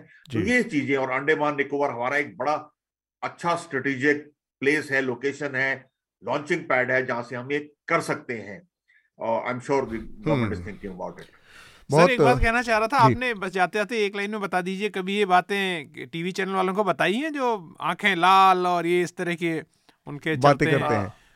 आपने कभी इतनी इतनी जो सैनिटी वाली बातें उनको बताई हैं उनकी? क्या मैं कोशिश करता हूँ सैनिटी वाली बातें करते हैं इसलिए कुछ ऐसे चैनल में जाता ही नहीं उनके ऊपर आप गैस कर सकते हो किस लिए मैं सिर्फ़ तीन चार चैनल में जाता हूँ जहाँ पर ना मुझे पॉलिटिक्स खेलनी पड़े और ना मुझे कोई किसी की जय करनी पड़े। मैं सिर्फ़ एज अ डिफेंस एनालिस्ट जाता हूँ उतनी ही बातें करता बहुत खूबसूरत बात कही आपने सर। जाने से पहले मैं चाहूँगा कि आप हमारे श्रोताओं के लिए कोई एक कुछ रिकमेंड करके जाएँ। देखिए मैं मैं ज़्यादा नहीं लेकिन मैं एक ऑथर को ज़रूर रिकमेंड करूँगा। हमारे आदमी के हैं जनरल अता हसनैन। बहुत ही नॉलेजेबल है। जे के भी चाइना के बारे में भी। वो जहाँ भी लिखते हैं बड़े सोच समझ के बड़ा अच्छे आर्टिकल लिखते हैं बड़ी डीप नॉलेज का लिखते हैं। तो अगर किसी ने फॉलो करना है तो उनको ज़रूर फॉलो करें। ही ही इज़ अ वेरी और एक जनरल पी आर शंकर हैं। ये दोनों के आर्टिकल्स फॉलो करें। चाइना के बारे में बड़ा क्लैरिटी आएगी आप लोगों को। बुक्स मैंने कोई खास पढ़ी नहीं है चाइना के ऊपर तो इसलिए I don't want to quote any बहुत बहुत शुक्रिया सर हमारे साथ जुड़ने के लिए। आ, आ, हम ये बातचीत आगे भी जारी रखेंगे। ब्रिगेडियर थापा हमसे विदाई लेंगे लेकिन भुवन के साथ हम बातचीत जारी रखेंगे। हमारा आखिरी जो विषय है उस पर हम थोड़ी बातचीत करेंगे। मेरे ख्याल से चाइना के विषय पर चाइना और भारत के मुद्दे पर काफ़ी विस्तार से हमने बातचीत की। एक और मुद्दा है जिस पर हम लोग सोच रहे थे कि काफ़ी बातचीत करने की ज़रूरत है और वो है अभी हाल फ़िलहाल में भारत सरकार ने संसद में जानकारी दी एक सवाल के जवाब में प्रश्नकाल में कि भाई आ, उसके पास ऐसा कोई आंकड़ा नहीं है जिससे ये बात बताई जा सके कि एम पीज़ एंड एम जो जनप्रतिनिधि हैं उनके कितने लोग ऐसे हैं जिनके खिलाफ ईडी की कार्रवाइयाँ हुई हैं? ईडी ने उनके खिलाफ चार्जशीट दायर की है या क्या कन्विक्शन रेट है या कुछ भी? तो ये एक मुद्दा, एक बड़ा मुद्दा है एक्सप्रेस इंडियन एक्सप्रेस अखबार समूह ने इस पर एक सीरीज़ भी पूरी की थी और उसमें ये बात सामने निकल कर आई थी कि कैसे लगभग 95 परसेंट के आसपास जो ईडी की कार्रवाइयाँ हैं वो विपक्षी नेताओं के उस पर होती हैं। दो तीन दिन पहले विपक्ष की एक नेता है तृणमूल कांग्रेस के महुआ मोइत्रा का एक वीडियो बहुत वायरल हो रहा है सोशल मीडिया में, जिसमें उन्होंने कुछ आंकड़े दिए हैं कि किस तरह से तीन हज़ार से ज़्यादा, चार हज़ार से ज़्यादा पिछले सा आठ सालों में ईडी ने कार्रवाइयाँ की हैं जो कि विपक्ष के, उसमें से 95 परसेंट विपक्ष के नेताओं के खिलाफ हैं।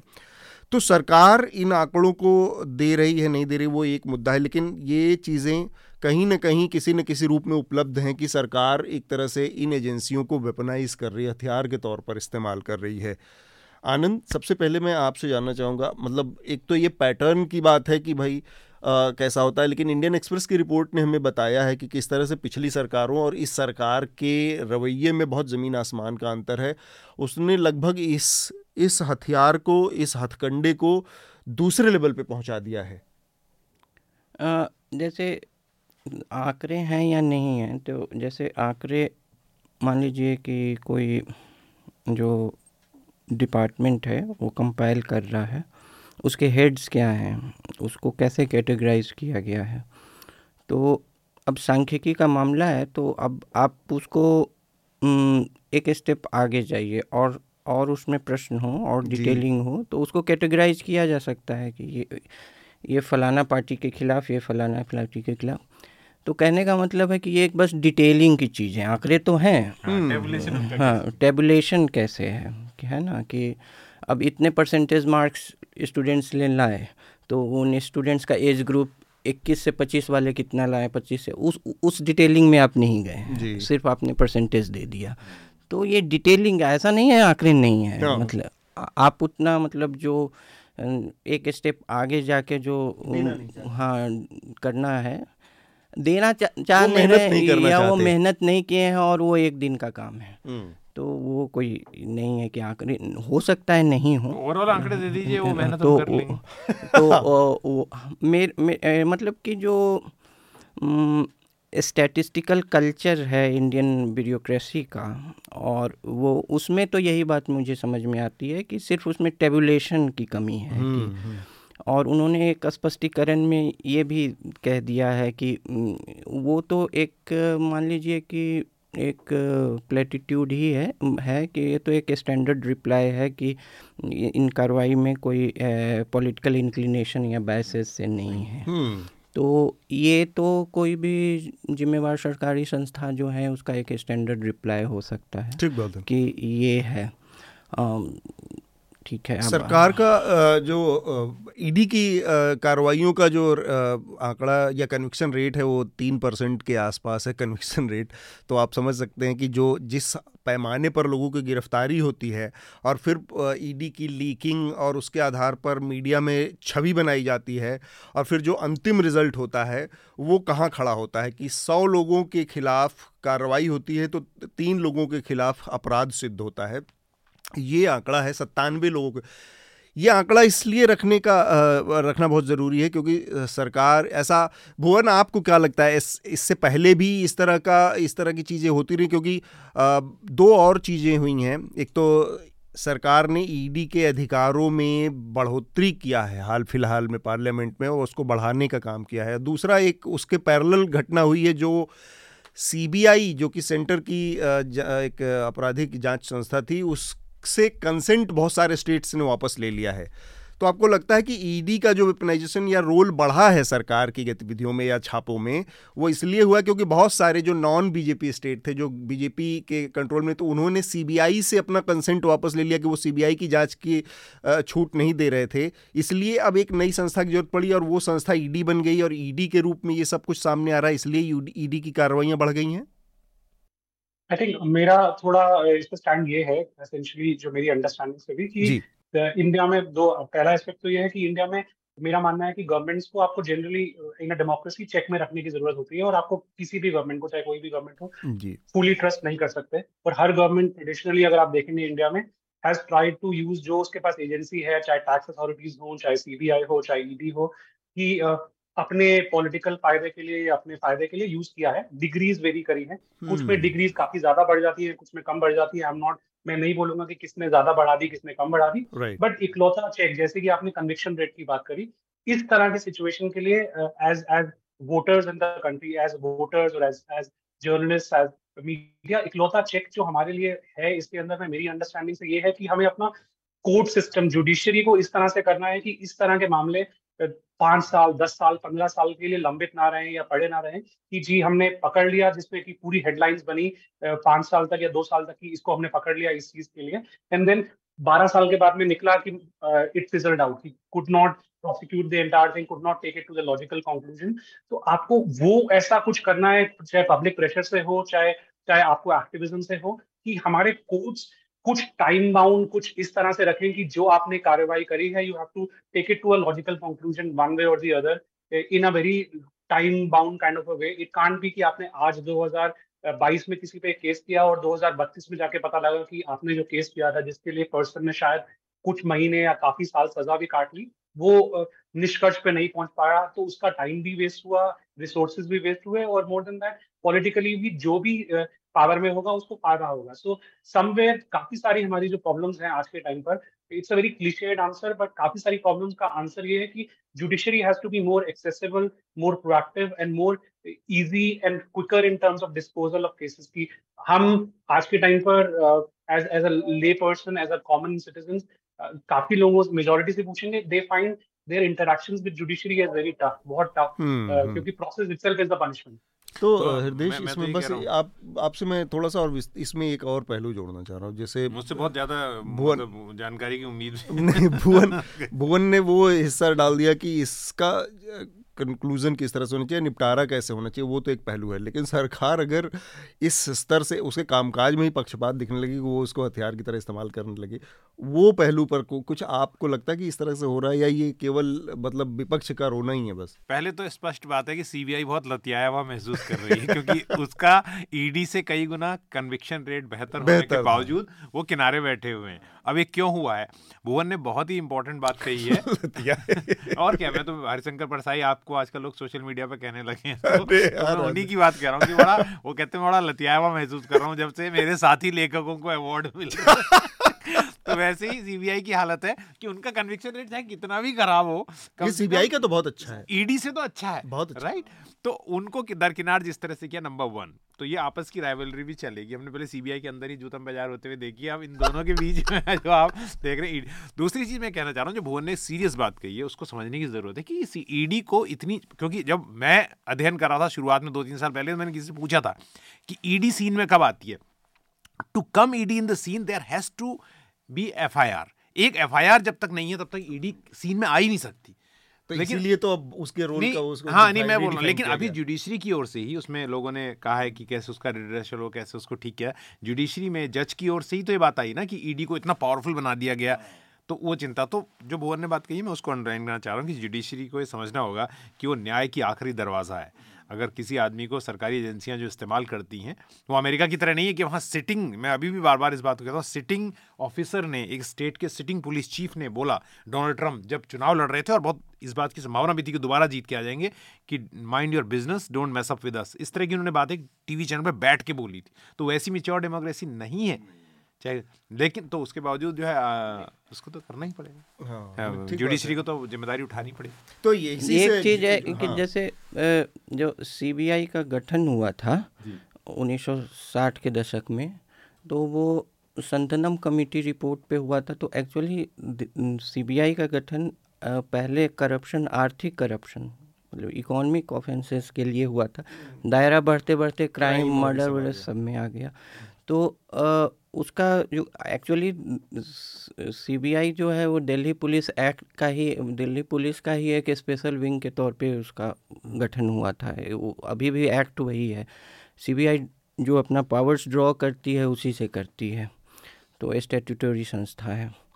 तो आ, अब क्या क्यों अब समस्या ये है कि फाइनेंशियल क्राइम्स को जो है भारत में जैसा कि भुवन बता रहे थे प्रूव करना बहुत मुश्किल है।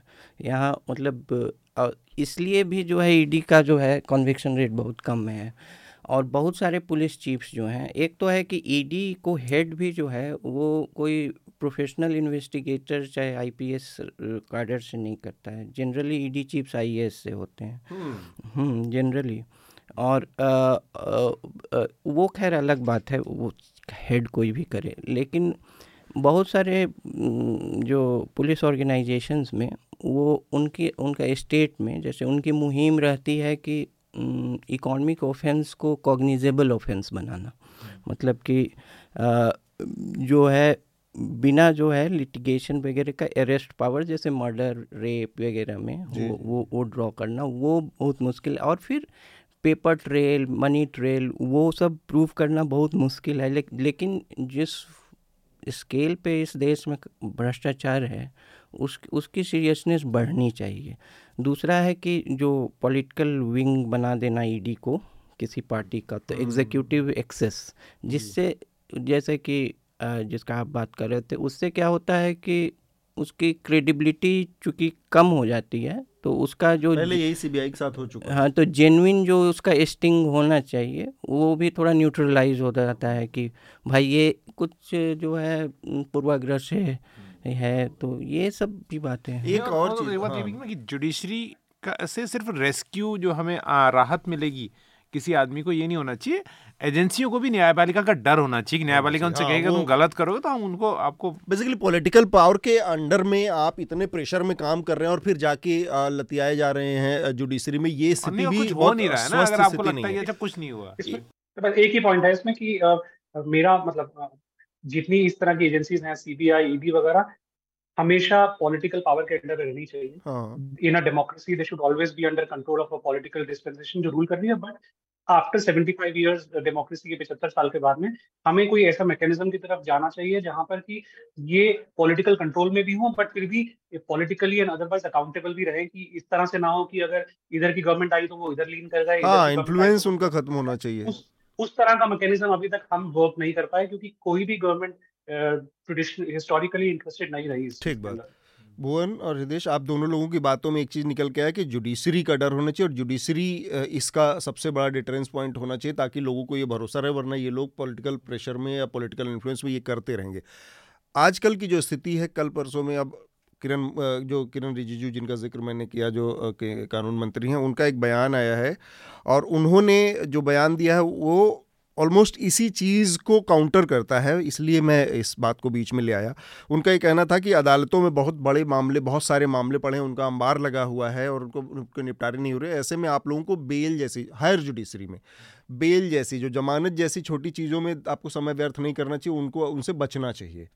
अब अगर एजेंसीज इस तरह के पॉलिटिकल इन्फ्लुएंस में काम कर रही हैं और लोगों को अपने पॉलिटिकल स्कोर सेटल कर रही हैं और हायर जुडिशरी को सरकार ये सलाह दे रही कि आप बेल जैसी चीज़ों में मत पड़िए, क्योंकि केसेस का अंबार लगाए, आप दूसरी तरफ़ ध्यान दीजिए, अपना काम कीजिए। ये दोनों स्थितियाँ मिलकर ये बताती हैं कि पॉलिटिकल क्लास दोनों तरफ़ से जुडिशरी को भी कुंद करने की कोशिश कर रहा है या मैसेज दे रहा है? ये कल का बयान है किरण रिजिजू का। देखिए, मैं एक बात बता सकता हूँ कि बेल जो होती है, जितना रिपोर्टिंग करते हुए मैंने पता चला, बेल दो तरीके से होती है। बेल एक तो ये इस बारे में होती है कि आप कानून, कानूनी तहत में बेल दे रहे हैं। दूसरा, बेल जज के डिस्क्रिप्शन पे भी होती है। तो लोग इसलिए भी सुप्रीम कोर्ट आते हैं कि कई बार आपको कानूनी पचड़ों में फंसाया जाता है तो जज अपने डिस्क्रिप्शन पर बेल देते हैं।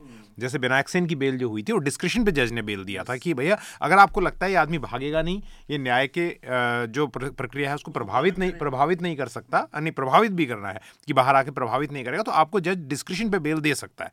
उसके बाद उसके पे तो इसलिए भी ये ज़रूरी है क्योंकि कई लोगों को बेल नहीं मिल रही है और बहुत सारे लोगों को बेल नहीं मिल रही है। तो इसलिए वो दूसरी बात जो आनंद जी और अभी हम सब लोग कह रहे हैं उसमें अंबेडकर की जो फाइनल स्पीच है कॉन्स्टिट्यूशन को जो समर्पित करते हुए उन्होंने कहा था और जो भुवन जिस और इशारा कर रहे थे कि लोग इधर की सत्ता आती है तो इधर के हो जाते हैं, उधर की सत्ता आती है तो उधर के हो जाते उन्होंने कहा अंबेडकर की लाइन्स हैं, बहुत ही शाइनिंग लाइन्स है, मैं अक्सर इनका ज़िक्र करता हूँ। उन्होंने कहा था कि संविधान तो हमने बना दिया है, लेकिन ये देश इस बात पर खड़ा रहेगा कि इस देश के लोगों का आचरण कैसा होगा। अगर लोगों का आचरण ही खराब है तो संविधान कितना भी अच्छा हो, वो खड़ा नहीं रह सकता देश। लेकिन संविधान अगर हमने खराब भी बनाया है, लेकिन लोगों का कंडक्ट अच्छा है लोग ऊँचे चरित्र के मतलब इस तरह के उनके अंदर सेल्फ स्टीम है। हम्म। मतलब शब्द एग्जैक्ट वो नहीं है पर उनका अभावार्थ यही है। तो आप कानून कमज़ोर संविधान कमज़ोर है तो भी लोग खड़े रहेंगे। ठीक बात है। तो ये ये चीज़ है। अब लोग खुद ही चाहते हैं कि मेरी पोस्टिंग जो हो जाए मैं चुनाव लड़ लूँ ईडी से खिसक के इधर किनारे या मैं इलेक्शन कमीशन से निकल के राज्यसभा में चले जाऊँ या जज से वहाँ चले जाऊँ तो उनके फैसले भी वैसे ही होंगे। और ये अक्रॉस द पार्टी लाइन है। ठीक बोल भुवन, में वही जो सरकार का रवैया दिख रहा है और जो उम्मीद है जुडिशरी से ये इस इस द्वंद्व को, इस इस कॉन्फ्लिक्ट को कैसे देख रहे हैं आप? आई थिंक ये बहुत ट्रिकी क्वेश्चन है क्योंकि दोनों तरफ़ में पॉलिटिकल पॉलिटिकल एग्जीक्यूटिव जो है, ये सिर्फ़ अभी जो पावर में है, उनके हिसाब से नहीं प्रीवियसली भी वो हमेशा चाहता है, हमेशा से लगा रहा है कि वो किसी तरीके से डोमिनेट करे दूसरे एक हमारे डेमोक्रेसी के दूसरे अंग को जुडिशरी को वो आई थिंक द्वंद या वो बेसिकली फ्रिक्शन दो वो टेंशन हमेशा रही है और वो टेंशन कुछ समय कभी घटी हैं कभी बढ़ी हैं। बट अभी आगे जाते हुए किस तरीके से किस तरीके से ये सॉल्यूशन निकलेगा इसका किस तरीके से जैसे पार्लियामेंट में भी वाइस प्रेसिडेंट ने अपनी अपना वक्तव्य दिया अपना स्पीच दिया और उसमें उन्होंने कुछ कमेंट्स दिए अबाउट हाउ सिस्टम जी जी जी जी जी। तो उसको आई थिंक देखना पड़ेगा कि या अगर पॉलिटिकल एग्जीक्यूटिव क्लास एक हो जाती है सारी की सारी तो I think judiciary will have to एक हो जाती है मेरा कहने का मतलब it's not just the government जो पार्टी पावर में है बट बाकी पार्टीज़ भी अगर साथ में लग जाती हैं, उनके साथ में पूरी पूर्णतः या मेजोरिटी उनके मोस्ट ऑफ़ देम साथ में हो जाते हैं तो I think they will be some more pressure on judiciary to change maybe under force but it would depend on how political executive क्योंकि उनके एक्शन पर डिपेंड करता है। And how not just the government government का view हमने सुन लिया या गवर्नमेंट का वक्तव्य लॉ मिनिस्टर के थ्रू हमने सुना और समझा या उनके what what they are trying to suggest वो हमने देखा। बट बाकी ऑपोजिशन किस तरह से रिएक्ट करता है इस पे स्टेट्स किस तरह से देखती हैं इस इस पूरे मामले को वो भी एक इम्पोर्टेंट रोल प्ले करेगा uh, मेरी समझ ठीक बात। आनंद और हृदय आप लोगों को कुछ इसमें जोड़ना है? जो मेरे ख्याल से जो कॉन्स्टिट्यूशनल बॉडीज़ हैं जी वो जुडिशरी की हो या एग्जीक्यूटिव की हो तो वो इवॉल्व करेगी वो as a constitution as a living document ये मतलब कि ये जो इन्होंने कॉलेजियम व्यवस्था भी लाई है हाँ। ये बहुत लोगों को पता भी है लेकिन कुछ श्रोताओं को नहीं पता होगा ये कोई कॉन्स्टिट्यूशनल व्यवस्था नहीं है। कॉन्स्टिट्यूशन हम्म। ऑर्डेंड नहीं है ये टाइम के साथ है। उन्नीस में Supreme Court advocates on record versus Union of India case उन्नीस सौ तिरानवे में उससे ये कॉलेजियम व्यवस्था लाई है जिसको थ्री जजेस केस कहते हैं। तो आ, उसी तरह जो सेपरेशन मोन्टेस्की का जो कॉन्सेप्ट है डेमोक्रेसी का सेपरेशन ऑफ़ पावर्स उसमें हम्म। तनाव बनता रहेगा मेरे ख्याल से एक चीज़ से और देखना चाहिए कि नब्बे का दशक जो है कोलिशन गवर्नमेंट्स का दशक था पॉलिटिकल एग्जीक्यूटिव थोड़ा डिक्लाइन पे थे बहुत स्ट्रांग नहीं था हाँ। उस समय दो संस्थानों को विश्वसनीयता में थोड़ा बेनिफिशियरी रहीं एक तो एक तो जुडिशियरी इलेक्शन कमीशन और मीडिया भी।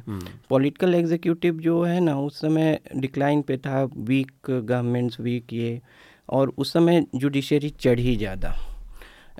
लेकिन व्यवस्था ऐसी हो गई है अब वो सेपरेशन ऑफ़ पावर्स में जो है कांस्टेंट टेंशन जो है उस हम्म। वो विद इन लार्जर फ्रेमवर्क एक वो टेंशन कोई बहुत अस्वस्थ चीज़ नहीं है। एक तो अगर कहीं सेपरेशन ऑफ़ पावर्स है और एक दूसरे को एसर्ट कर रहा है। तो वो है कि मतलब कि वो ख़राब या अच्छा लेकिन कुछ जीवंत है हम्म, कि एक हम्म। एक तनाव बना रहा है। हाँ भुवन को थोड़ा पॉइंट जो आपने लास्ट में बोला काफ़ी अच्छा पॉइंट बोला आई थिंक आपने पूरा उसको नहीं बोला कि टेंशन होना between different arms of of democracy की जुडिशियरी और पॉलिटिकल एग्जीक्यूटिव में tension it's not necessarily bad बुरी बात नहीं है। उससे एक फ़ायदा ये है कि as as voters and and generally कि टेंशन होने से डिबेट रहती है। डिबेट होने से अल्टीमेटली आप टाइम के साथ में ज़रूरत के हिसाब से सिचुएशन के हिसाब से इवॉल्व करने के लिए तैयार रहते हैं because debate is what ultimately leads to introspection और what leads to better systems या सिस्टम्स के एवोल्यूशन में मदद करता है। तो टेंशन हर हर सिचुएशन में या हर समय बुरी नहीं रहती। बुरा तब रहता है कि जब ओवर बियरिंग हो जाए या कि एक फोर्स करा जाए। टेंशन फोर्स से is not not a bad thing तो मैं उन्हीं के लास्ट पॉइंट को मैंने पकड़ के उसी को मैंने ऐड किया। I think he makes makes a very relevant काफ़ी सही बात बोली उन्होंने इस बारे में। हाँ ठीक है उन्होंने अच्छे से समझा दिया अच्छा ठीक है। तो मेरे ख्याल से काफ़ी अच्छे तरीके से हमने इस विषय को भी समझा है और हमारे श्रोताओं को भी ये पसंद आएगा। आज की चर्चा को हम यहाँ पर रोकेंगे। उससे पहले रिकमेंडेशन की जो प्रक्रिया होती है उसको हम पूरा कर लें। सबसे पहले मैं आनंद से चाहूँगा कि वो अपना रिकमेंडेशन हमारे श्रोताओं को दें। चूँकि चीन पर आज ज़्यादा चर्चा हुई तो मैं दो एक किताब और एक आर्टिकल्स का सीरीज़ रिकमेंड कर रहा हूँ पह, पहला एक तो आ, हमारे पूर्व विदेश सचिव श्याम शरण की किताब how China sees India and the world तो इसी साल जुलाई में ये किताब आई है। और वो भारतीय विदेश सेवा में रहते हुए लंबे समय तक चीन में वे राजदूत भी रहे भारत के तो उन्होंने चीन को जितना समझा और चीन का वर्ल्ड व्यू क्या है भारत के प्रति ये उसका उसने उन्होंने विश्लेषण किया है वो एक किताब और एक और विदेश सचिव हमारे पूर्व विजय गोखले विजय गोखले हाँ। जो कि चीन पे अच्छे जानकार माने जाते हैं मैंड्रिन भाषा पर भी अधिकार है उनका तो उनका टाइम्स ऑफ़ इंडिया में इसी साल एक सीरीज़ आया था जी पॉलिटिक्स से पाँच छः आर्टिकल्स उसमें हाँ, थे। तो वो रिकमेंड कर अभी भी आ रहा है वो हाँ, उनके लेख आते रहे हाँ, पे। तीसरा मैं ये मतलब उसी से जुड़ा लेकिन एक साहित्यिक रिकमेंडेशन है कि उन्नीस सौ बासठ युद्ध के बाद भारत चीन युद्ध के बाद हम्म। जो राष्ट्रीय चेतना में एक आक्रोश था भारतीय नीति को लेकर चीन के प्रति दिनकर की कविता थी परशुराम की प्रतीक्षा हम्म। और उसमें उन्होंने नेहरू सरकार की नीति की आलोचना, आलोचना की। थी हालाँकि नेहरू के काफ़ी करीबी थे दिनकर हाँ, और तो संस्कृति के चार हाँ। संस्कृति के चार अध्याय उनकी किताब का पंडित जवाहरलाल नेहरू ने ही प्रीफेस लिखा एक्चुअली संस्कृति के चार अध्याय को उसका एक्सटेंशन भी कहा जाता है भारत उनकी जो किताब डिस्कवरी ऑफ़ इंडिया तो, तो पूरा जर्नी है। वो दोनों अच्छे मित्र भी थे लेकिन हम्म। उन्होंने आलोचना की है परशुराम की प्रतीक्षा में भारत भारत की नीति की तो वो मतलब कि कहिए कि भारत चीन संबंध पे एक साहित्यिक दस्तावेज़ का था हम्म, ठीक बात। हृदय आपका रिकमेंडेशन अब मेरे को हमेशा मैं चर्चा के हमारे बड़े वैसे कमिटेड लिसनर हैं। वो मेरे से इस बात पे कह रहे थे कि यार तुम जब भी कोई बताते हो ना रिकमेंडेशन नहीं नहीं नहीं नहीं अपनी ये तो आपने आरोप ये तो हम आपस में सेटिंग करके मेरी आप बताते हैं आप मैं ये नहीं कह रहा हूँ। मैं कह रहा हूँ उनका कहता है आप काफ़ी ग्रिम बताते हो काफ़ी मतलब गंभीर अच्छा, और, अच्छा। और हाँ, दुखांत हाँ, हाँ, होता है उसमें नहीं दुखांत नहीं ग्रिम मतलब गंभीर हम्म, हम्म। जो कि मतलब कुछ ऐसा। तो मैं सोच रहा था ऐसा तो नहीं है कि मैं हमेशा गंभीर ही पढ़ता हूँ और मैं सबसे ज़्यादा चर्चा में मज़ाक कर रहा हूँ। हाँ, मेरा कोई करता भी नहीं। तो एक किताब है बहुत ही हार्ट वार्मिंग है। चाइना से इसका अगर कहें तो घुमा फिरा के हम जोड़ भी लगा सकते हैं। अच्छा। ये किताब है जितनी मिट्टी उतना सोना। हम्म। तो ये हमारे एक मित्र हैं अशोक पांडे। उन्होंने ये किताब लिखी है और ये करीब उन्होंने कई साल जो है एक रिसर्चर आई थी ऑस्ट्रिया से। उनके साथ उन्होंने वक्त गुजारा। वहाँ पर और गाँव गाँव चले गए, तब वहाँ सड़कें नहीं थी जिसकी बात। और अभी अपने आखिरी चैप्टर में लिखते हैं, वहाँ काफ़ी सड़कें बन गई हैं। तो मैंने सत्तर फ़ीसद से ज़्यादा किताब पढ़ी। बहुत ही अच्छी इस मायने में है कि रंग प्रजाति, जैसे कहा था ना, भोटिया जो है वर्ड वो गलत है, मिसनोमर है। उनको भोटिया कह दिया था वो रंग जनजाति के लोग हैं। रंग ट्राइब के लोग हैं तो उनके गाँव गाँव जाकर उन्होंने कहानियाँ लिखी और ऐसी ऐसी कहानियाँ हैं दिल खुश करने वाली कि ये पहाड़ क्यों खड़ा है ये और वो उन लोगों के लिए बड़े नादा वैसे लोग हैं और कितने गाँव खाली हो गए। तो सरकार अगर आज मतलब लोग पढ़ें तो समझें कि वहाँ पर एक बहुत तगड़ा हमारा और तिब्बत के के साथ जो पहली बासठ की लड़ाई के बाद क्या हुआ उसकी भी झलक इसमें मिलती है। तो ये जितनी मिट्टी उतना सोना अशोक पांडे और हिंदी युग में इसे छापा है। तो ज़्यादा महँगी भी किताब नहीं है साढ़े हम्म। ढाई सौ रुपए की किताब है बहुत प्रतिष्ठित नाम है हिंदी में अशोक पांडे का इनकी किताबें और इनकी कहानियों के लोग बड़े मुरीद हैं। तो इस किताब को भी देखेंगे लोग। भुवन मैं आपका रिकमेंडेशन जानना चाहता हूँ। आप क्या so, करेंगे? अभी हम क्योंकि चाइना की बात कर रहे थे तो विजय गोखले जी का नाम लिया आपने तो उन्हीं ने अभी पिछले हफ़्ते में एक लंबा लॉन्ग फॉर्म आर्टिकल लिखा था। वो बड़ा सिंपल सा ऐसे है एक्सप्लेन करता है कि 1940 से लेकर अभी तक इंडिया चाइना का रिलेशनशिप किस तरह से इवॉल्व किया सो किसी को बैकग्राउंड चाहिए और चाइनीज़ परस्पेक्टिव लेके आता है कि how Chinese so it's basically historical evaluation of China's India policy कि चाइना का इंडिया की तरफ़ पॉलिसी या रवैया क्या रहा है, वो उसको पूरा का पूरा सम करता है शुरू से लेकर सो किसी को ओवरव्यू चाहिए हो कि किस तरीके से रहा मोटे मोटे तरीके से, कि किस तरह से उनका देखना, नज़रिया हमारी तरफ़ रहा और बदला सो एक वो है, मैं रेकमेंड करूँगा और दूसरा एक किंडल पे किताब है मतलब but it's also India China को लेकर ही है। It's making meritocracy so how India and China have seen meritocracy going back like centuries काफ़ी सैकड़ों साल पीछे जाते हुए कि चाइना में किस तरह से मेरिट को देखा गया किस तरह से मेरिट से रिलेटेड टेस्ट रहे क्योंकि चाइना में भी मेरिट या जो रूलिंग uh, क्लास रही वो टेस्ट वगैरह देकर आगे बढ़ी बट वो किस तरह से क्लासेस तरीके से था और इंडिया में किस तरह से कास्ट वगैरह का उसमें कंट्रीब्यूशन रहा? So it it gives you a good social kind of background की किस तरह से दोनों कंट्रीज़ के अंदर में क्योंकि uh, uh, अभी पिछले दो चार साल दो चार सौ साल को छोड़ दें तो इंडिया और चाइना शुरू से वर्ल्ड में सबसे स्ट्रांग रहे हैं इकोनॉमिकली और सोशली एंड अदरवाइज़ तो उस it gives you a good overview of where India is coming from and कहाँ से चाइना आ रही है। सो so, ये दूसरी किताब थी और पहला एक लॉन्ग फॉर्म आर्टिकल आनंद को जोड़ रहा है। इस विषय पे जो भुवन ने कहा मेरिटोक्रेसी की चाइना में। इस पर एक रोचक बात बता दूँ कि सिविल सर्विस एग्ज़ाम सबसे पहले चाइना ने शुरू किया था सिविल सर्विस रिक्रूटमेंट के लिए। और ये जो शब्द मैंड्रीन आया है ना ब्यूरोक्रेट्स के लिए लोग मैंड्रीन बोलते हैं तो मैंड्रीन जहाँ पढ़ाई जाती थी उसके स्टूडेंट्स एलिजिबल होते थे वो एग्ज़ाम लिखने के लिए। अच्छा। इसलिए इसलिए जो है ब्यूरोक्रेसी का एक सिनोनिम बन गया ब्यूरोक्रेट्स का मैंड्रीन। वो भी आया।